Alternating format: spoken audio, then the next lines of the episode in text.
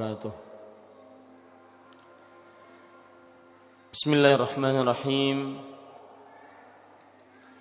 إن الحمد لله نحمده ونستعينه ونستغفره ونعوذ بالله من شرور أنفسنا وسيئات أعمالنا. من يهده الله فلا مضل له ومن يضلل فلا هادي له. وأشهد أن لا إله إلا الله وحده لا شريك له وأشهد أن محمدا عبده ورسوله. يا أيها الذين آمنوا اتقوا الله حق تقاته ولا تموتن إلا وأنتم مسلمون. يا أيها الناس اتقوا ربكم الذي خلقكم من نفس واحدة وخلق منها زوجها وبث منهما رجالا كثيرا ونساء واتقوا الله الذي تساءلون به والأرحام إن الله كان عليكم رقيبا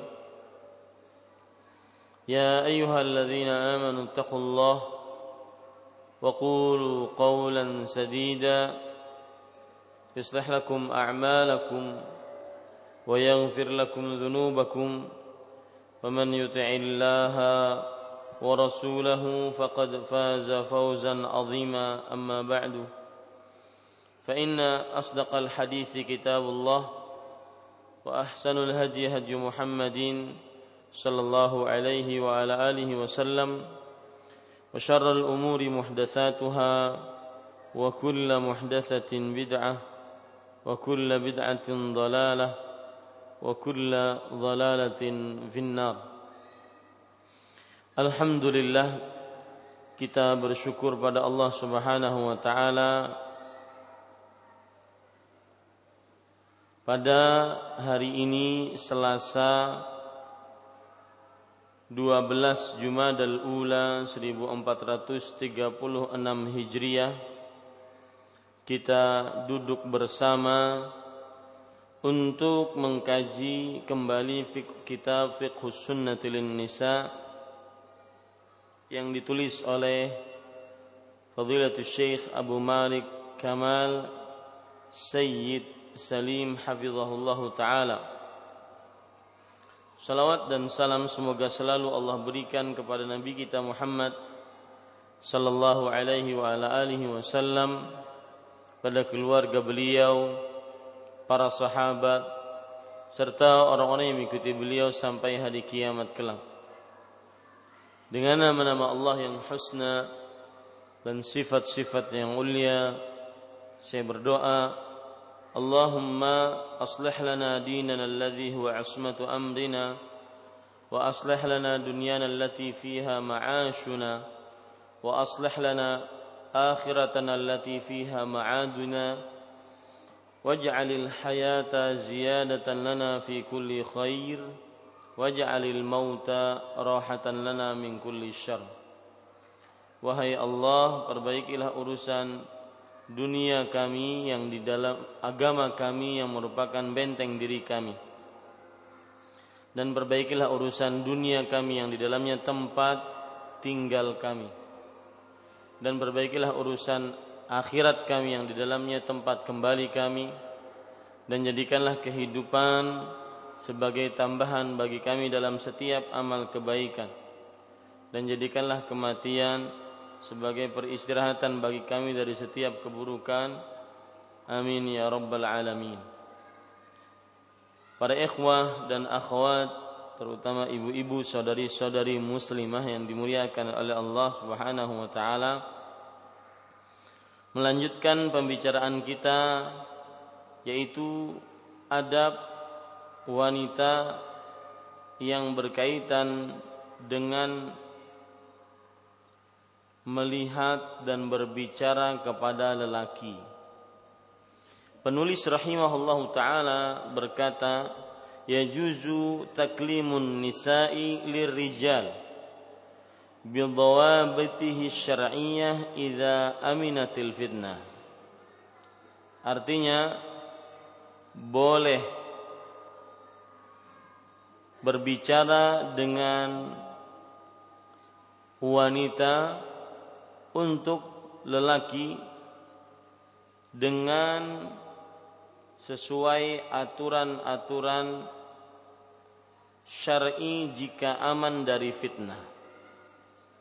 Atau wanita boleh berbicara dengan laki-laki sesuai aturan-aturan syar'i jika aman dari fitnah. Di sini penulis rahimahullahu taala menyebutkan sebuah judul bahwa seorang wanita diperbolehkan untuk berbicara dengan laki-laki sesuai dengan aturan-aturan yang diatur oleh syariat Islam. Berarti asal hukumnya seakan-akan penulis ingin mengatakan kepada kita asal hukumnya diperbolehkan terutama jika aman dari fitnah. Penulis rahimahullahu taala berkata, "Wa mahallu hadha taklim ad-darurati wal hajah wal indibati bid-dawabiti asy-syar'iyyah." Artinya, percakapan ini boleh dilakukan jika memang dibutuhkan dan dalam kondisi darurat serta menjaga aturan-aturan syar'i fala yakunu fihi khudu'un bil qaul. Kemudian penulis mengatakan tidak boleh dengan suara rendah, lembut dan manja. Walayyin wa tamayyu'in bil qaul fala yakunu fihi khudu'un bil qaul walayyinun wa tamayyu'un. Yaitu perkataan tidak boleh dengan suara rendah. Suara rendah maksudnya mendayu-dayu, lembut atau dengan suara yang manja. Ini tidak diperbolehkan. Ini adalah aturan syariat yang pertama dalam berbicaranya seorang lelaki dengan perempuan. Allah Subhanahu wa taala berfirman dalam surat Al-Ahzab ayat 32, "Fala takhda'na bil qaul fayatma'a alladhi fi qalbihi maradun wa qulna qawlan ma'rufa." Artinya, dan janganlah sekali-kali kalian yaitu para wanita tunduk dalam berbicara yaitu dengan manja dengan lembut sehingga berkeinginanlah orang yang ada penyakit di dalam hatinya dan ucapkanlah perkataan yang baik. Bapak Ibu, ibu, ibu, ibu saudari-saudari muslimah yang dimuliakan oleh Allah Subhanahu wa taala, kalau kita perhatikan tafsiran ayat ini adalah para ulama menyatakan makna dari fala takhdha'na bil qaul. Janganlah kalau diterjemahkan di sini kalian tunduk dalam berbicara sehingga orang yang ada penyakit dalam hatinya berkeinginan. Coba perhatikan penjelasan dari para ulama apa maksud dari janganlah kalian wahai perempuan tunduk Perhatikan baik-baik disebutkan di dalam tafsir At-Tahrir wa Tanwir. Al-khudu' haqiqatuhu tadhallul wa utliqa huna 'ala limusyabahatiha at-tadhallul. Perhatikan baik-baik beliau mengatakan kan di sini fala takhdha'na maka janganlah kalian wahai perempuan tunduk dalam berbicara. Kata beliau, tunduk hakikatnya adalah merendahkan diri. Dan yang dimaksud merendahkan diri di sini maksudnya adalah riqqah, yaitu terlalu melembutkan, menipiskan pembicaraan ya Jadi yang dimaksud dengan uh, apa? Tunduk di sini adalah menipiskan pembicaraan, tidak bisa dicontohkan. Ya pokoknya seperti itu. Contohnya, jangan sampai ditipiskan, jangan sampai diterlalu lembutkan itu makna daripada tunduk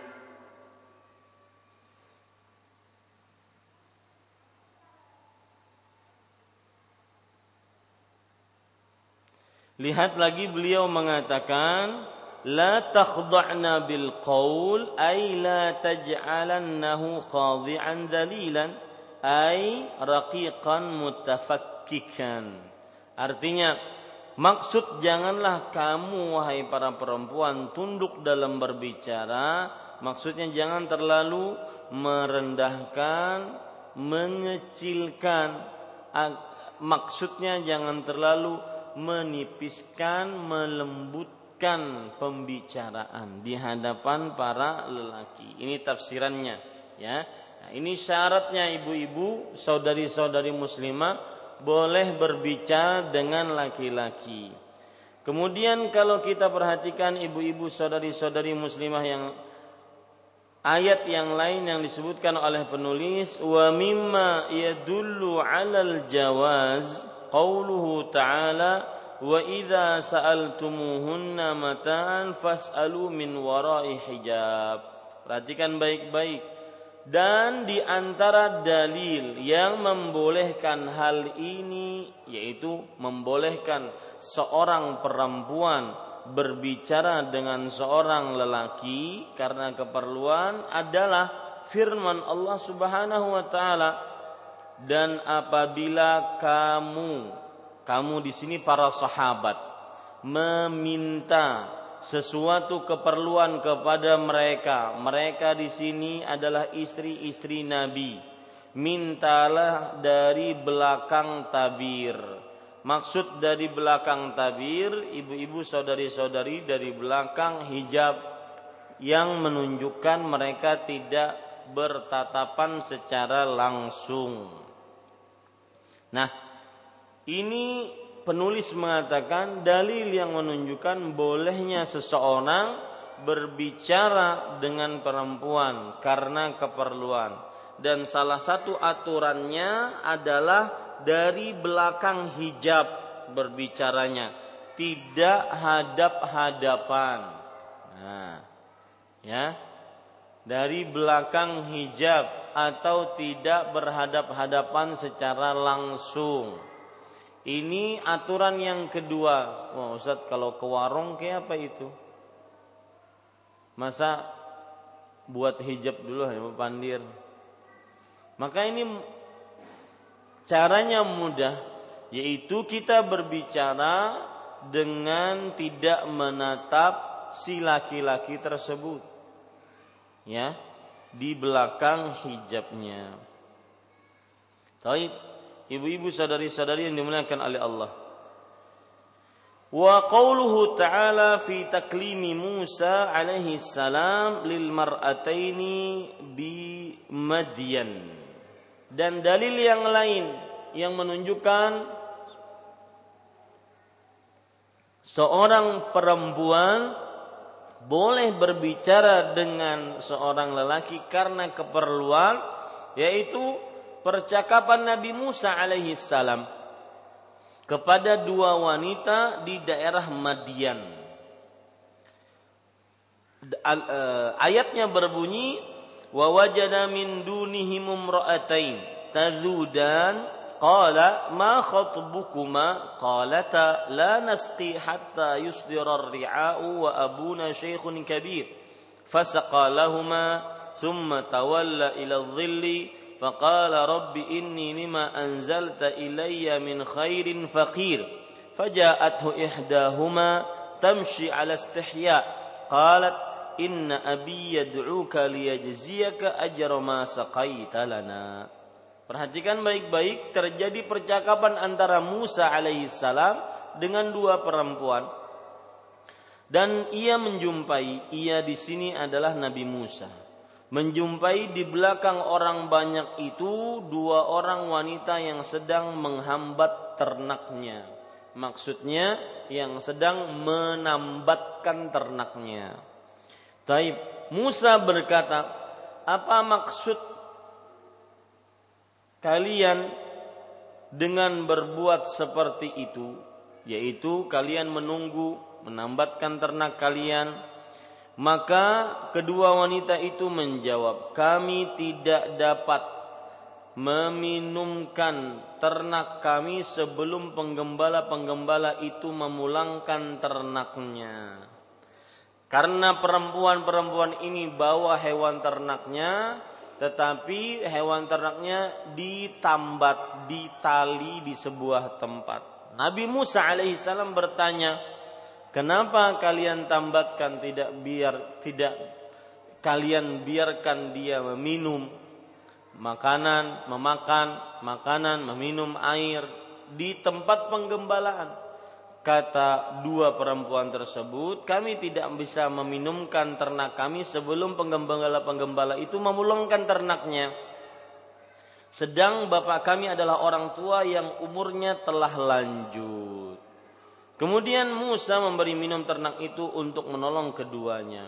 Kemudian ia kembali ke tempat yang teduh, lalu berdoa, Wahai Rabbku, sesungguhnya aku sangat membutuhkan suatu kebaikan yang engkau turunkan kepadaku.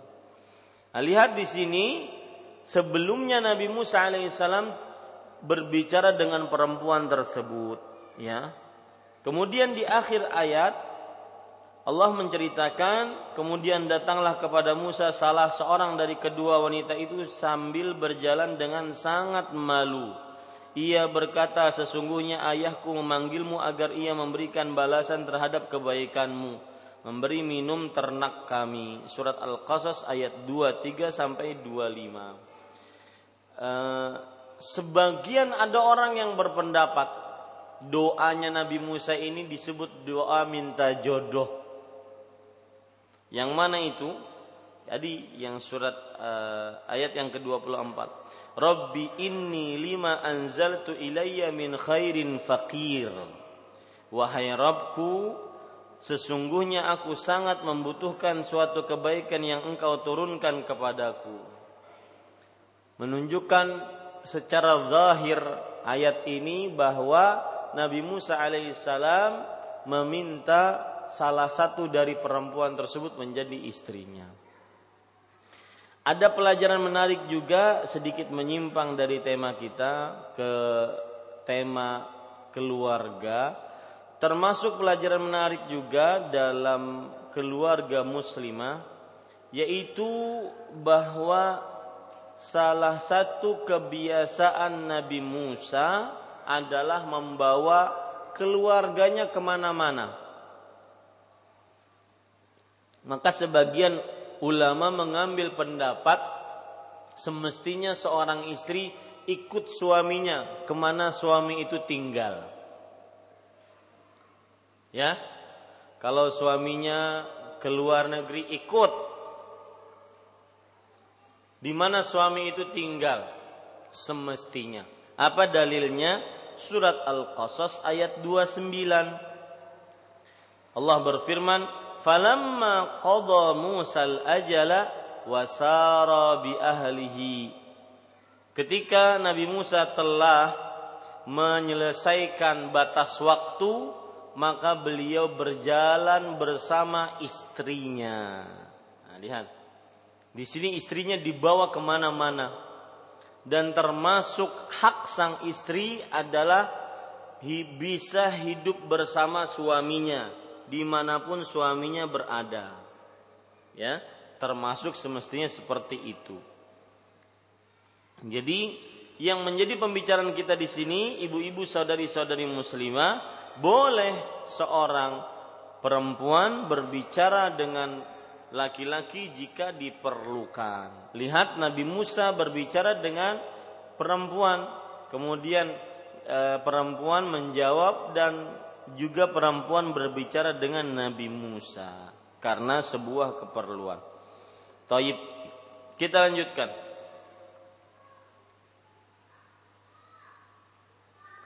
Eh, sebelum saya lanjutkan, di sini juga terdapat pelajaran menarik bagaimana salah satu sifat yang sangat dominan dimiliki oleh seorang perempuan adalah sifat malu.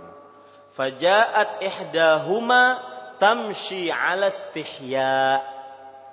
Maka salah seorang dari kedua wanita tersebut datang berjalan sambil dengan membawa rasa malu, ya berjalan dengan sangat malu. Salah satu sifat yang sangat dominan dari seorang perempuan adalah sifat malu.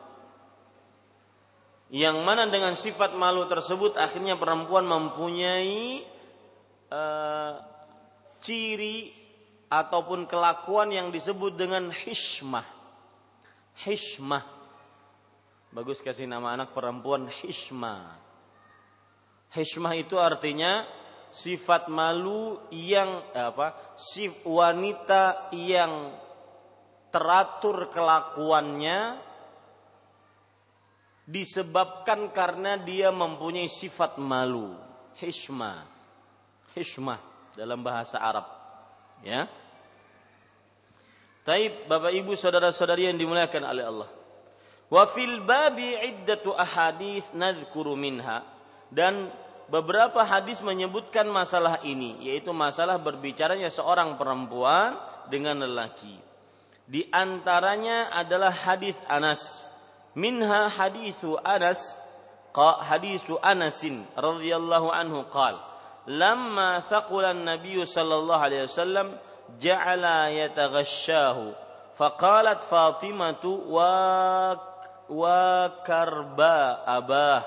فقال ليس على أبيك كرب بعد اليوم. فلما دفن قالت فاطمة عليه السلام عليها السلام يا أنس atabat nufusukum an tahthu ala Rasulillah sallallahu alaihi wasallam turaba artinya Anas bin Malik radhiyallahu anhu bercerita ketika Nabi sakit parah sallallahu alaihi wasallam beliau pingsan. Yataghasya beliau pingsan. Saking beratnya sakit yang beliau rasakan. Dan ini memang sunnatullah.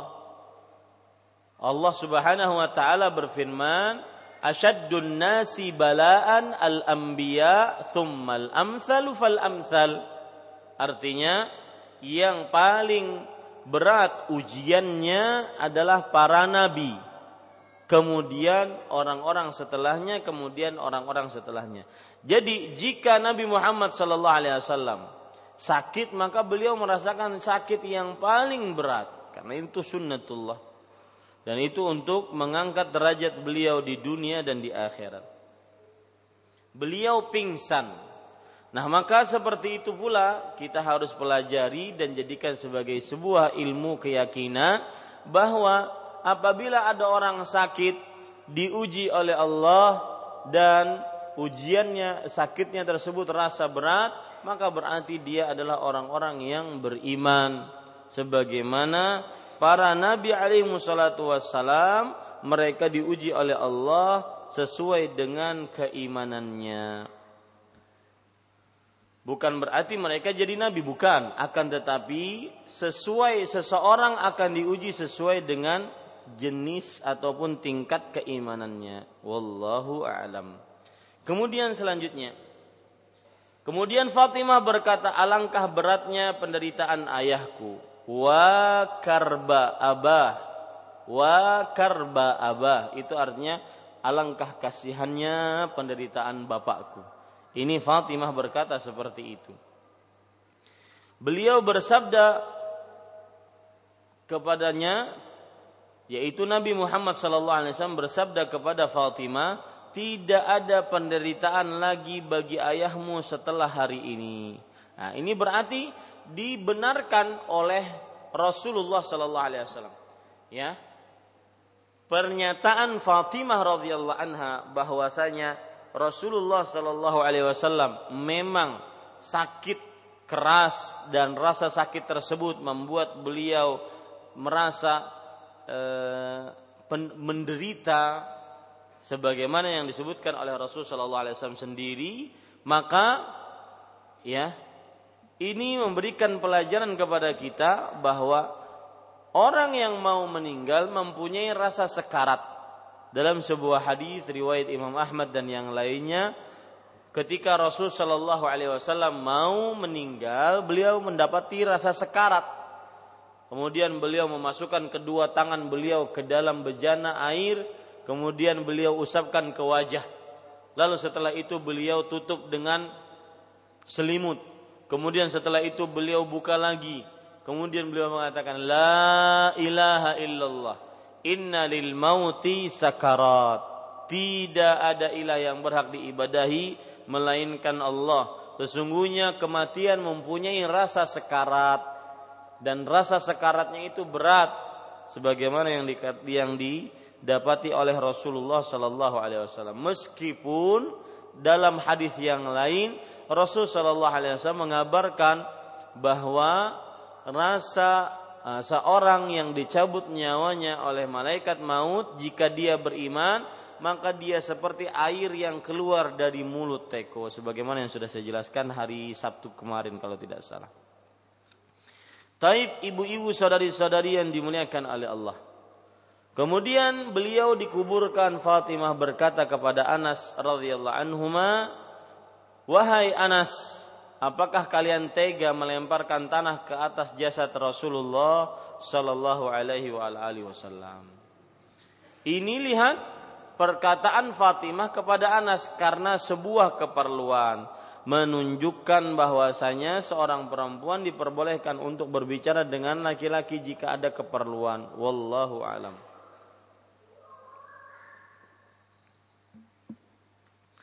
Kemudian perkara selanjutnya taklimur rajuli fitil fi fitil talifun lil hajah berbicara dengan laki-laki melalui telepon karena adanya kebutuhan. Wa ala ma taqaddam fayajuzu lil mar'ah an tukallima ar-rajula al-ajnabiyya fi telefon lil hajah. Berdasarkan penjelasan di atas, maka seorang wanita dibolehkan berbicara dengan laki-laki asing melalui telepon jika memang diperlukan untuk menjaga aturan-aturan syar'i. Ala an yuqayyada hadza bidzawabit syar'iyyah. Jika memang dibutuhkan dengan menjaga aturan-aturan syar'i. Amma idza kana telefon sayahdutsu bainahuma jawan musyabihan li jawil khalwah allati nuhina anha syar'an في قول النبي صلى الله عليه وسلم لا يخلون رجل بامرأة فإن ثالثهما الشيطان وكانت ستتمكن هي وهو من الحديث الذي يجرهما إلى محرم فترك فترك ذلك متعين والله أعلم Artinya adapun jika telepon tersebut akan menimbulkan hal-hal yang sifatnya berduaan dan menjerumus kepada hal-hal haram yang dilarang syariat, jelas hal ini harus ditinggalkan. Hal ini berdasarkan sabda Rasulullah sallallahu alaihi wasallam, tidak janganlah sekali-kali seorang lelaki berdua-duaan dengan seorang wanita karena yang ketiganya adalah syaitan. Hadis riwayat Imam Ahmad. Ya, hadis diriwayatkan oleh Imam Ahmad.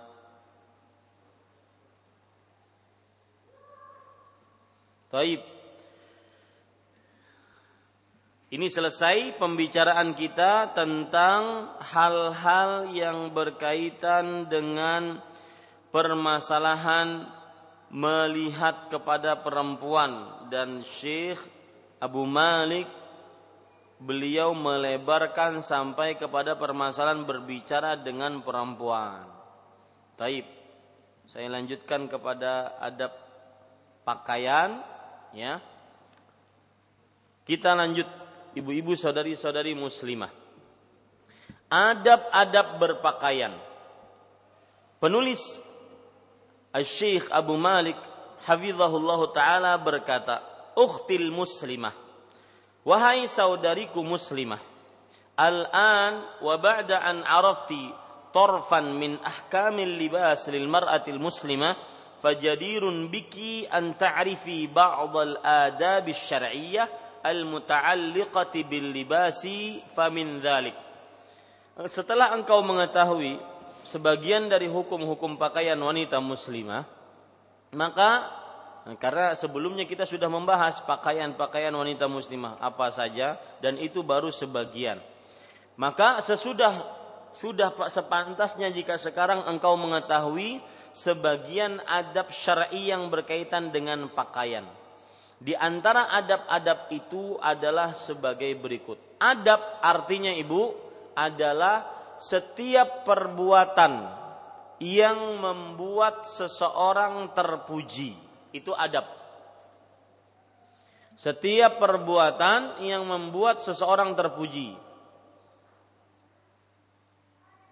itu adalah adab. Yang pertama adab dalam pakaian secara umum. Ini sebenarnya adabnya pun umum, bukan hanya untuk perempuan saja. Laki-laki pun adabnya juga seperti ini, ya, ibu-ibu, saudari-saudari muslimah yang dimuliakan oleh Allah. Perhatikan adabul libas. La tusrifi fil libas. Jangan berlebihan dalam pakaian. Ya, berlebihan di sini terlalu mahal, terlalu banyak. Jangan berlebihan. Ya. Perhatikan baik-baik. Faqad qala an-nabiy sallallahu alaihi wasallam, "Kulu washrabu wa walbasu ma lam yukhalidhu israfun. Artinya makanlah, minumlah, bersedekahlah dan berpakaianlah selama tidak dicampur dengan sikap berlebihan dan kesombongan. Ini hadis disebutkan oleh Imam Bukhari secara muallak kemudian disebutkan juga diriwayatkan oleh Imam An-Nasai dan Ibnu Majah dan hadisnya hasan. Ibu-ibu, saudari-saudari muslimah, kalau kita perhatikan hadisnya, makanlah, minumlah. Maksudnya apa saja? Silahkan dimakan, silahkan diminum. Tentunya di sini ada pengecualian dan pembatasan, yaitu yang diharamkan jangan dimakan, jangan diminum. Ya, tetapi secara umum makanlah, minumlah, bersedekahlah dan khusus untuk ibu-ibu sedikit menyimpang, salah satu kiat yang paling utama agar seorang perempuan jauh dari api neraka, yang mana Rasul Shallallahu Alaihi Wasallam telah mengabarkan bahwa para perempuan aksaro ahli nar. Para perempuan adalah penghuni neraka yang paling banyak. Maka salah satu kiat untuk tidak menjadi penghuni neraka bagi perempuan adalah bersedekah. Contoh para istri-istri Nabi Muhammad sallallahu alaihi wasallam di antaranya Aisyah radhiyallahu anha. Beliau beliau atau istri-istri Rasulullah sallallahu alaihi wasallam sangat terkenal dengan sedekah. Ya. Istri-istri Rasul sallallahu alaihi wasallam sangat terkenal dengan sedekah. Coba perhatikan beberapa riwayat berikut ibu-ibu saudari-saudari yang dimuliakan oleh Allah.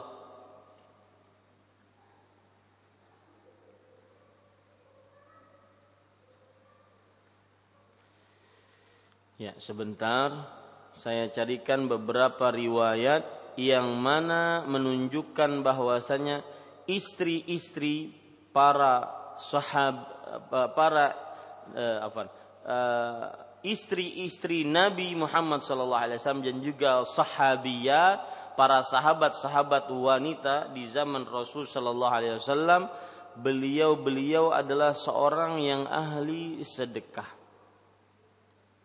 Mudah-mudahan bisa menggugah cerita-cerita ini menjadi ilmu yang bermanfaat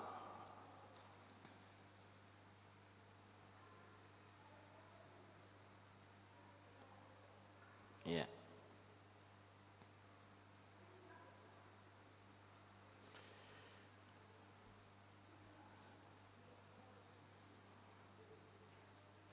Dalam sebuah hadis atau sebuah riwayat yang disebutkan oleh Ibnu Sa'ad di dalam kitab At-Tabaqat dan di dalam kitab Hilyatul Awliya yang ditulis oleh Abu Nuaim beliau mengatakan bahwa an Muhammad ibnil Munkadir an Ummi Zarrah dari Muhammad bin Munkadir dari Ummu Zarrah wa kanat tughashshi Aisyah radhiyallahu anha Ummu Zarrah termasuk yang mengurus Aisyah yaitu yang sering membantu-bantu Aisyah.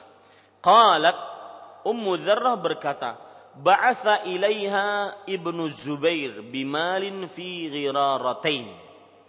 Ibnu Zubair seorang khalifah di zamannya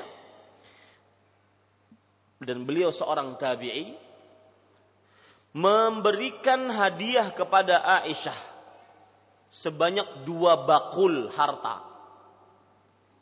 Ya. Jadi hartanya diberikan apa? Pemberian dari khalifah kepada istri-istri Nabi. Dua bakul. Qalat arahu thamanina wa mi'atu alf. Aku mengira itu sekitar 180 ribu dinar. Fada'at bitobak maka Aisyah minta diambilkan nampan bahasa Banjar talam wahia saimatun yauma idzin dan Aisyah radhiyallahu anha pada hari itu adalah sedang berpuasa fajalasat tuqassimuhu bainan nas maka Aisyah sambil duduk beliau bagi-bagikan kepada manusia harta yang beliau dapatkan dari Ibnu Zubair tadi Padahal itu untuk kepentingan beliau. Fa'amsat wa ma indaha min dzalika dirhamun. Sampai waktu sore habis harta tadi. Tidak tersisa walau satu dirham pun. Falamma amsat qalat ya jariyatu halummi futuri ketika sudah benar-benar matahari tenggelam maka beliau mengatakan kepada Ummu Zarrah wahai pembantuku, wahai yang mendampingiku, mana tolong makanan aku agar bisa berbuka. Faja'atha bi khubzin wa zaid. Maka Ummu Dzarrah membawa roti dan cuma minyak minyak samin atau minyak zaitun. Roti dan cuma minyak zaitun atau minyak samin. Faqalat laha Ummu Dzarrah amastata'ti mimma qasamti al-yawma an tashtariya lana bidirhamin lahman nuftiru alaih. Wahai Aisyah, apakah kamu tidak sanggup dari apa yang engkau bagikan hari ini, kamu membelikan untuk kita dengan satu dirham daging yang kita bisa berbuka puasa dengannya? Faqalat la tu'annifini lau kunti adkartini la fa'altu. Artinya, wahai Ummu Dzarrah, jangan engkau mencelaku. Coba tadi pas lagi bagi-bagi ingatin aku. Nah, subhanallah. Ya lihat bagaimana seorang perempuan Aisyah radhiyallahu anha salah satu sifat beliau yang sangat luar biasa adalah beliau senantiasa Eh, sebagai ahli sedekah ya sebagai ahli sedekah dalam cerita yang lain disebutkan di dalam kitab As-Samtus Thamin. Urwah ibnu Zubair. Urwah ini adalah keponakannya Aisyah. Beliau berkata kanat Aisyah radhiyallahu anha la tumsiku syai'an mimma ja'aha min rizqillahi ta'ala illa tasaddaq tasaddaqat bihi. Artinya Aisyah radhiyallahu anha beliau tidak pernah menahan dari rizki yang Allah Subhanahu wa taala berikan kepada dia kecuali beliau sedekahkan. Subhanallah. Ini yang perlu dicontoh ibu-ibu saudari-saudari yang dimuliakan oleh Allah Subhanahu wa taala. Kemudian ibu-ibu saudari-saudari yang dimuliakan oleh Allah Subhanahu wa taala, istri Nabi yang lain yang ahli sedekah yaitu Zainab bintu Khuzaimah bin Al-Harith ibnu Abdullah Al-Hilaliyah. Sebutkan di dalam kitab As-Sumtuth Thamin juga kanat radhiyallahu anha tud'a ummal masakin likathrati ma'rufiha aidan Artinya Zainab bahkan diberikan gelar sebagai ibunya orang-orang miskin karena saking banyaknya kebaikan yang beliau berikan kepada orang-orang miskin. Ini ibu-ibu, saudari-saudari muslimah yang perlu kita contoh dari siapa? Dari istri-istri Rasulullah sallallahu alaihi wasallam.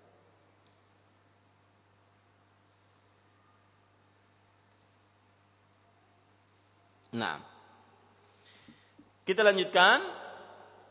Makanlah, minumlah dan bersedekahlah. Dan berpakaianlah selama tidak dicampur dengan sikap berlebihan. Berlebihan maksudnya di sini di e, berlebihan artinya di, di melampaui batas yang sewajarnya.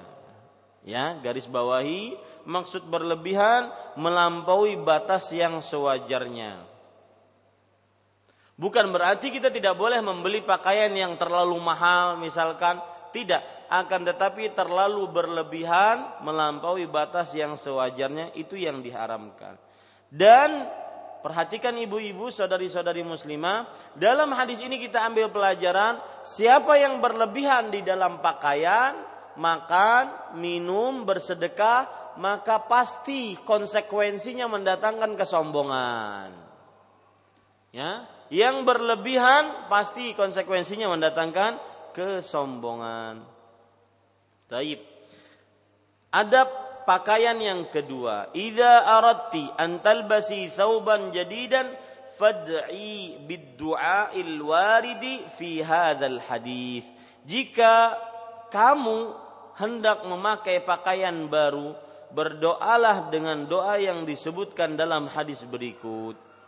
Diriwayatkan dari Abu Sa'id Al-Khudri radhiyallahu anhu an Abi Sa'id Al-Khudri radhiyallahu anhu qal kana Rasulullah sallallahu alaihi wasallam idza stajja idza stajjad idza stajadda thawban sammahu bismih imamatan aw qamisan aw ridaan thumma yaqul Allahumma lakal hamdu anta kasautanihi as'aluka khairahu wa khaira ma suni'alah wa a'udzubika min syarrihi wa syarri ma suni'alah.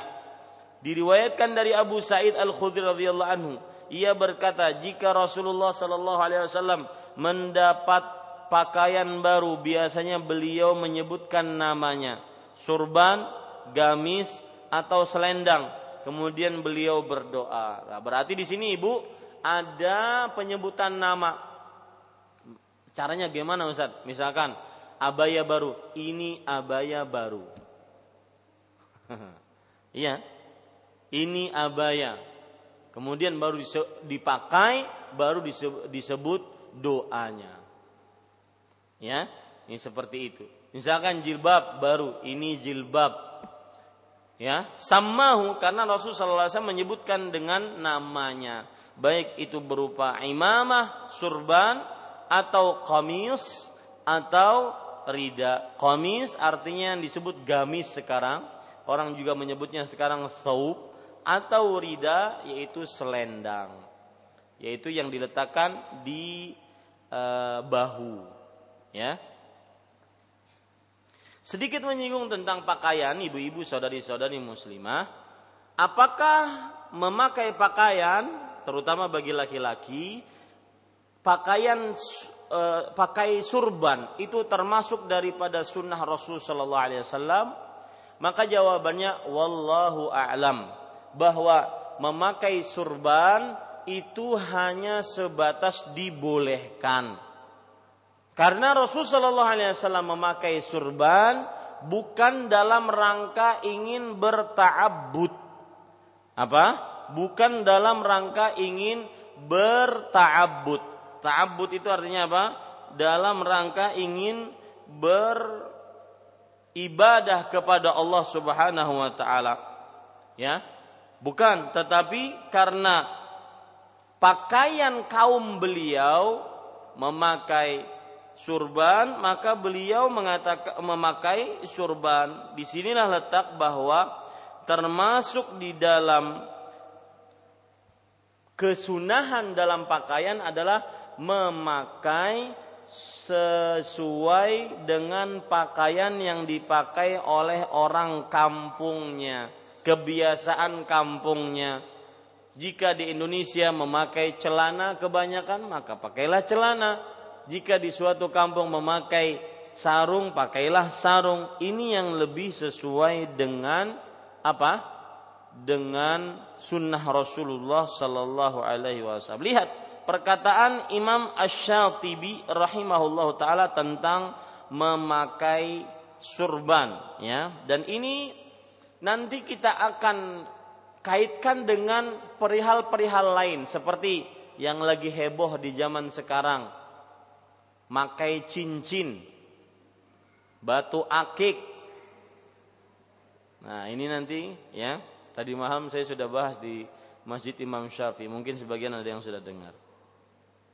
Perhatikan baik-baik Imam Ash-Shatibi di dalam kitab beliau Al-Muwafaqat mengatakan minha ayil adat ma yakunu mutabaddilan fil adah min husnin ila qubhin wa bil aks mithlu kashfir ra's فإنه يختلف بحسب البقاء في الواقع فهو لذوي المروءة قبيح في البلاد الشرقية وغير قبيح في البلاد المغربية فالحكم الشرعي يختلف باختلاف ذلك فيكون عند أهل المشرق قادحا في العدالة وعند أهل المغرب غير قاضح perhatikan baik-baik menutup kepala seperti sekarang saya buka kajian di hadapan ibu-ibu Kira-kira gimana? Hah, huh. Ini Ustadz dari pasar nih datang kajian. Ya. Maka beliau mengatakan kebiasaan-kebiasaan ada yang merupakan terjadi pergantian dalam perihal kebiasaan dari kebaikan ataupun keburukan atau sebaliknya seperti kata beliau kepala yang terbuka tidak tertutup dengan peci dengan surban atau yang semisalnya sesungguhnya itu sesuai dengan perbedaan daerah dalam keadaannya. Maka termasuk muruah harga diri martabat memakai tidak memakai penutup kepala untuk daerah-daerah timur eh, afan saya ulangi termasuk muruah atau tidak menjaga harkat martabat apabila tidak menutup kepala untuk daerah timur. Adapun daerah barat maka tidak mengapa sebagian orang tidak menutupnya. Maka hukum syar'inya kata beliau berbeda dengan satu dengan yang lainnya ya. Kadang untuk menurut orang-orang timur tidak menutup kepala ini adalah buruk. Kadang untuk orang-orang yang uh, barat ataupun di daerah barat dunia tidak menutup kepala ini adalah sesuatu yang buruk. Nah ini termasuk hal yang dijelaskan oleh para ulama lihat penjelasan yang lain yang dikatakan oleh Imam Ibnu Utsaimin rahimahullah. Lubsul imamah laisa minas sunan lal muakkadah wala ghairul muakkadah. Memakai surban bukan termasuk sunnah. Baik itu dianjurkan atau tidak dianjurkan. Kenapa? Lianna Nabiya sallallahu alaihi wasallam kana yalbasuha ittiba'an lil 'adah karena Rasul Shallallahu Alaihi Wasallam mengikutinya atau memakainya karena mengikuti kebiasaan allati kana nasu 'alaiha fi zaman yang merupakan pakaian manusia di waktu itu. Walihada lam ya'ti harfun wahidun minas sunnati ya'muru biha fahiya minal umuril adiyah allati in i'tadaha an-nasu fayalbasuha al-insan li'alla yukhrija yakhruja an 'adatin nas fayakunu libasu syuhrah artinya oleh sebab itulah belum ada satu huruf pun maksudnya satu hadis pun yang menunjukkan perintah atau anjuran untuk bersurban. Ya, nanti mungkin ada yang menyanggah, terutama kaum muslim yang kebiasaan memakai surban, maka perhatikan jangan marah dulu, ya, jangan langsung protes dulu. Nah, di sana ada hadis-hadis yang sebagian mereka berdalil dengan ini. Maka kita katakan Allahu alam hadis-hadis yang berkenaan dengan surban belum ada yang sampai kepada derajat yang sangat kuat. Nah, maka beliau mengatakan, maka ini adalah perkara yang biasa, yang apabila manusia memakai e, di daerah tersebut kebiasaan memakainya, maka hendaklah dia pakai. Jadi misalkan kalau di Martapura Eh, kebiasaan kaum muslim di masjid-masjid memakai surban, maka hendaklah dia pakai. Ustadz-ustadznya memakai surban, maka hendaklah dia pakai. Jadi ini merupakan kebiasaan daerah tersebut. Makanya sering saya sebut dalam pakaian hukum yang paling dekat dengan sesuai dengan sunnah adalah berpakaian sebagaimana pakaiannya orang-orang di daerah tersebut. Di Eropa, di Amerika, orang kebiasaan berpakaian dengan pakaian kaos, kemudian training ataupun celana. Maka pada saat itu pak eh, pakaian yang paling pantas adalah dipakai itu di daerah itu. Itu yang sesuai dengan sunnah. Kita yang paling pantas dipakai ketika pergi ke masjid adalah sarung ataupun baju-baju takwa yang disebut dengan baju koko maka itu yang paling sunnah dipakai atau di daerah yang dipakai di dalamnya di tengah masyarakatnya dipakai surban maka berpakaianlah dengan pakaian tersebut. Nah, ini sedikit menyinggung tentang pakaiannya. Kemudian beliau mengatakan, eh, kemudian perhatikan baik-baik, doanya ketika memakai pakaian baru, Allahumma lakal hamdu anta kasautanihi artinya wahai Allah segala puji hanya bagimu engkau telah memberiku pakaian ini. Jadi pakaian itu meskipun kita yang beli tetapi itu adalah murni pemberian Allah Subhanahu wa taala. Karena kalau Allah tidak memberi tidak akan sampai kita bisa memakai pakaian tersebut. As'aluka khairahu wa khaira ma suni'alah. Aku memohon kepadamu kebaikannya dan kebaikan yang dibuat untuknya. Wa a'udzubika min syarrihi wa syarri ma suni'alah dan aku berlindung kepadamu dari kejelekannya dan kejelekan yang dibuat untuknya. Nah, ini menunjukkan ibu-ibu saudari-saudari muslimah doa salah satu adab dalam berpakaian jika pakaiannya baru maka membaca doa tersebut. Wallahu alam. Yang ketiga, ibu-ibu saudari-saudari muslimah yaitu ibda'i bil yamini fil libas. Mulailah wahai wanita muslimah dengan anggota badan sebelah kanan ketika mengenakan pakaian. Seperti makai dari mulai kaki, makai kaos kaki, makai sendal, makai sepatu, makai celana, celana dalam, memakai kaos, memakai abaya. Ini semuanya dimulai dari kanan. Ya, dalam hadis riwayat Bukhari, an Aisyah radhiyallahu anha qalat, kana an-nabiy sallallahu alaihi wasallam yu'jibuhu tayammunu fi tana'ulihi wa tarajjulihi wa tuhurihi wa fi sya'nihi kullih. Artinya Aisyah radhiyallahu anha berkata Nabi Muhammad sallallahu alaihi wasallam senang mendahulukan sebelah kanan ketika memakai sandal, bersisir, bersuci dan semua urusannya. Hadis ini ibu-ibu saudari-saudari memberikan pelajaran kepada kita bahwa dahulukan yang kanan dalam segala hal yang mulia dan baik. Makan, mengambil, memberi, berjalan, kemudian memakai sesuatu, ya, kemudian memotong sesuatu, memulai salam dari bagian kanan dulu. Nah, hadis ini juga terdapat pengecualian yaitu memulai bagian kanan bukan dalam hal-hal yang e, dimuliakan tetapi dianggap kotor atau dalam rangka membersihkan. Maka ini dengan dimulai dari bagian kiri seperti masuk WC seperti keluar dari WC ditinggalkan kaki kiri atau seperti membersihkan beristinja buang air kecil beristinja buang air besar maka ini semua dengan bagian kiri. Jadi hadis ini adalah hadis umum dikhususkan dengan dalil-dalil yang khusus. Wallahu alam.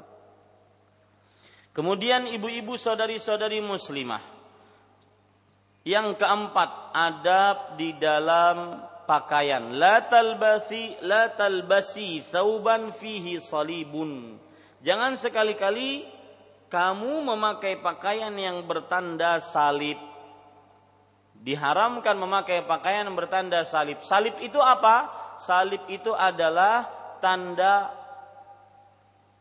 garis lurus secara horizontal kemudian dipalang dengan vertikal. Itu adalah salib. Baik sama ataupun ke atas sedikit vertikalnya. Ya, ini ibu-ibu saudari-saudari yang dimuliakan oleh Allah Subhanahu wa taala. Nah, kenapa salib dilarang? Karena itu adalah atribut ataupun pakaian khusus agama lain. Pakaian khusus agama lain. Ini ibu-ibu saudari-saudari yang dimuliakan oleh Allah. Dalil yang menunjukkan akan hal ini adalah hadis yang diriwayatkan oleh Imam Bukhari dari Aisyah radhiyallahu anha